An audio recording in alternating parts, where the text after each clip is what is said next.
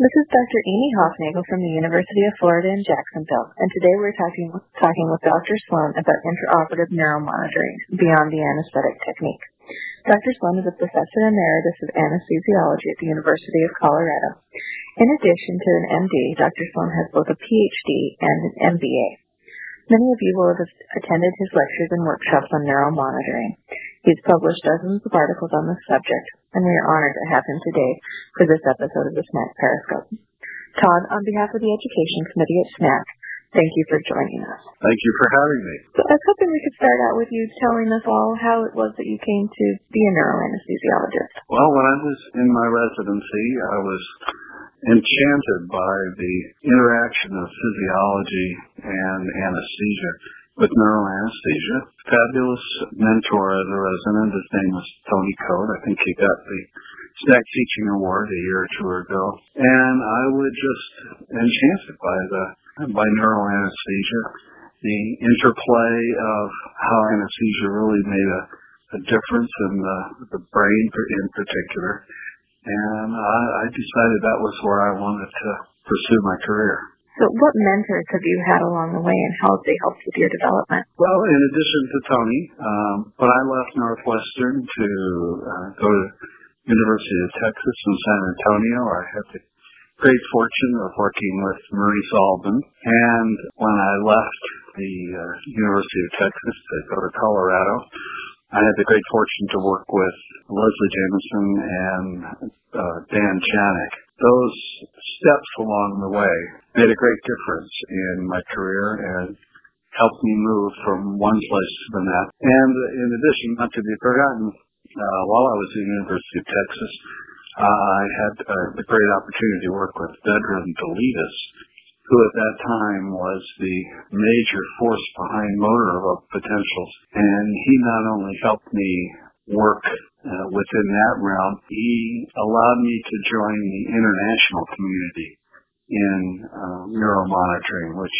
has been a great help along the way. Can you give us a brief description of how intraop neuromonitoring started and how it's evolved? Back in the 1970s, there was a great interest on a couple of different fronts about trying to better understand the interaction of surgery and the nervous system in an attempt to reduce the risks of bad outcomes.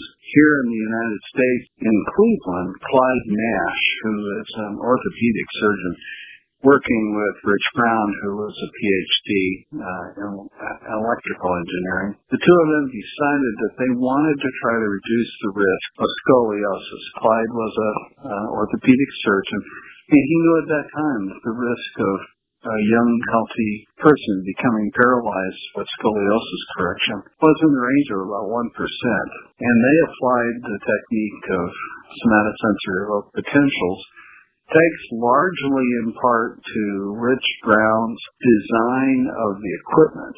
Uh, at that time, low potential equipment was large, bulky, very sensitive, and carting around to the operating room was a great challenge. But Rich redesigned the equipment, they applied that to scoliosis, and discovered that there was a marked improvement in outcome. And that sort of set the stage for launching into uh, scoliosis on a larger scale and then ultimately spine surgery more in general.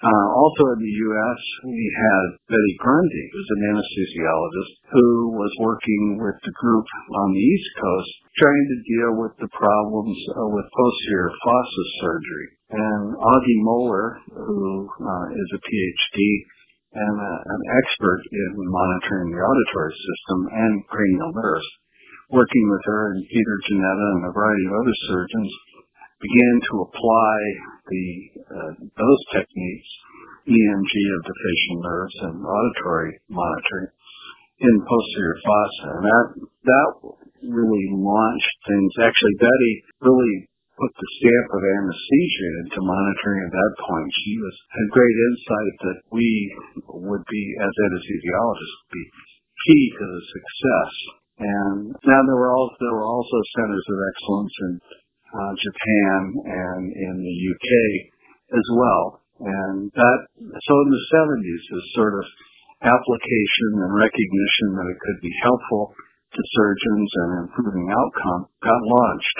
How has the role of the anesthesiologist in all of this changed over time? Well, in the, in the early days, um, I don't think we as anesthesiologists in general realized the importance that we would ultimately play in this. Betty was very insightful about that. But what was going on was the the people doing the monitoring didn't they knew that anesthesia was important, but most of us in anesthesia didn't really recognize the key role that we would play. SEP was one of the early techniques and it's reasonably tolerant of a certain amount of inhalational agents. So it wasn't too much of a problem being recorded. When EMG recordings, particularly the cranial nerves, came into being, muscle relaxants then became uh, more of an issue. But fortunately, those early techniques were not that sensitive to anesthesia. Uh, as the techniques, however, evolved, particularly as we moved into the realm of patients who were much more challenging to record. Older folks have myelopathy, and of course, you and I both recognize that been we're operating on a progressively older and a progressively more complicated neurologic system in our patients. And those patients added some challenges, as did particularly motor evoked potentials. And that evolved the need for anesthesia to become far more interactive uh, with the monitoring. And today, I think we realize we have the great fortune of a lot of good intravenous drugs that we didn't have in those early days.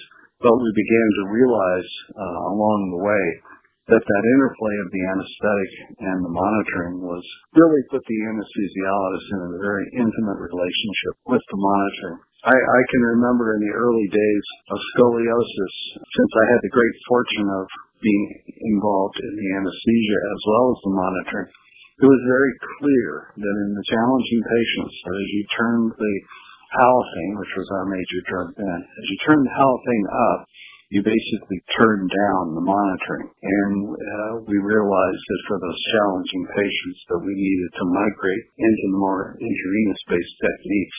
And I think that's where neuroanesthesia uh, was a, a great help because uh, in those early days of halothane, we realized that was not the, the best anesthetic for the brain in terms of swelling and, and operating and as a consequence, the more uh, the higher use of of opioids rather than higher doses of inhalational agents was favorable for the brain, which was also uh, more favorable for the monitoring. So it was a very logical place for intravenous techniques to grow out of uh, neural anesthesia as, say, opposed to orthopedics or other techniques.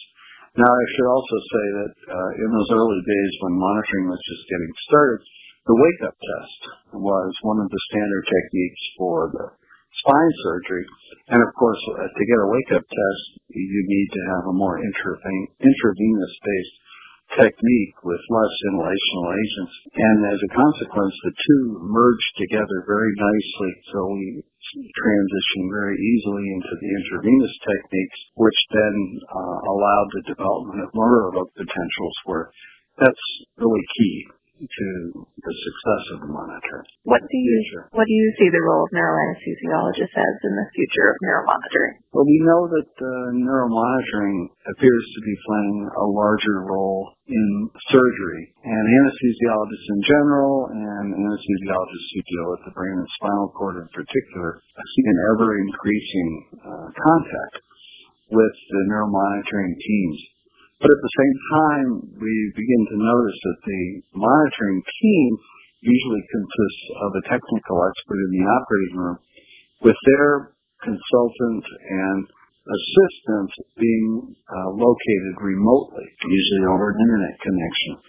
And what that means is the anesthesiologist ends up playing a far more central role in the monitoring than, than we have in the past since changes in, in the physiology that we measure and manage, changes in positioning, changes in uh, anesthetic agents uh, play an important role in the monitoring.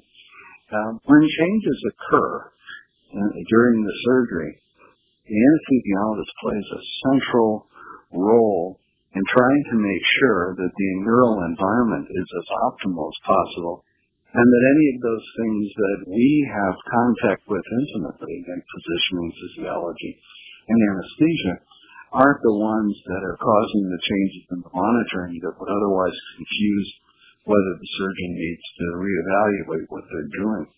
And I think for that reason, many of us feel that the anesthesiologist uh, needs to have as good a knowledge as possible not only of the anesthesia that supports the effectiveness of the monitoring, but also allows the anesthesiologist to interact with the monitoring team. In fact, we are a part of the monitoring team to make sure that if something occurs in the operating room that we that we are able to isolate out things that would otherwise confuse the surgeon and not allow them to make the most effective use of the monitoring. So I, again, I see us playing a far more central role uh, in the future with the monitoring of trying to ensure its, its quality and its effectiveness. Uh, what role has SNACC played in the development of this and in your career? Well, I have to say that SNACC has been absolutely fabulous. You you can sit in isolation with a good mentor, but without the opportunity to interact at a larger scale, it, it really makes an enormous difference. And again, the international community became extremely helpful along the way, particularly when motor evoked potentials were, were being developed. But SNACC has always stood as a consistent, solid backbone of the interaction uh, that I've had with our colleagues in neuroanesthesia. Because again, neuroanesthesia is is a great interest to me, and that consistent interaction with colleagues across the country and across the, the world as well have been very, very helpful in presenting some work, getting feedback, uh, learning what other people are thinking and doing, and then attending the meetings to to get the enrichment of the of the science as well as the clinical realm. So I've I've been very grateful to SNACC, and I think that it's been very, very helpful in allowing me to move forward with my career. And what, what I've learned over the years is the that actually what's most important is not the answer uh, to the research, it's the question. It's finding the right question. Once you find that, that unlocks the opportunity to move forward and learn. And of course, always brings up more questions along the way. All right. Thank you.